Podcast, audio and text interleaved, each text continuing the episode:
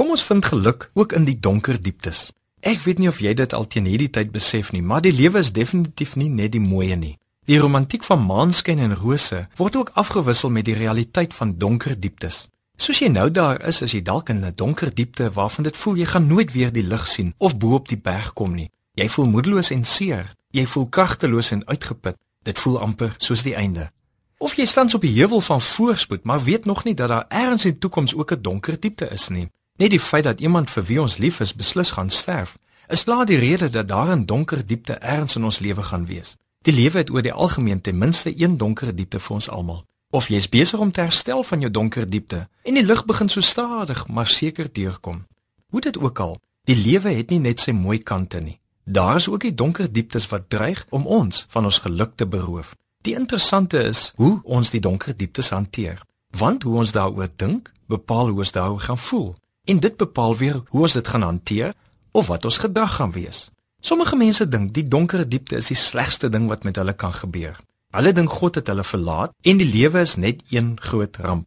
Hulle is geneig om as gevolg van hulle seer net op die seer te fokus en verloor perspektief op die groter geheel van alles. Dis normaal vir 'n tyd, maar as jy kronies negatief oor die lewe dink, is dit tyd om ander denke oor die lewe en oor donker dieptes te kry. Anders is dit die einde van alles vir jou. So sommige mense slaag daarin om ten tye van donker dieptes vernietig en verneder te voel. Vir hulle is dit die einde.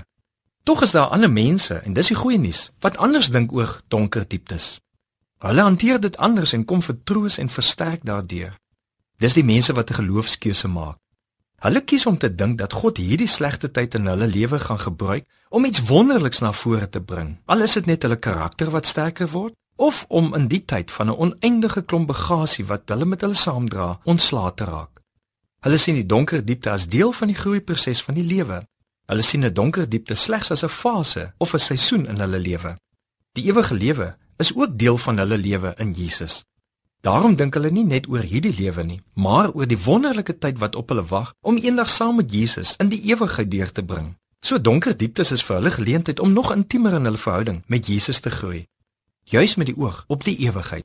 Dis wat Dawid in Psalm 23 vers 4 doen. Hy sê: "Selfs al gaan ek deur donker dieptes, sal ek nie bang wees nie, want U is by my. In U hande is ek veilig." Doen jy ook so?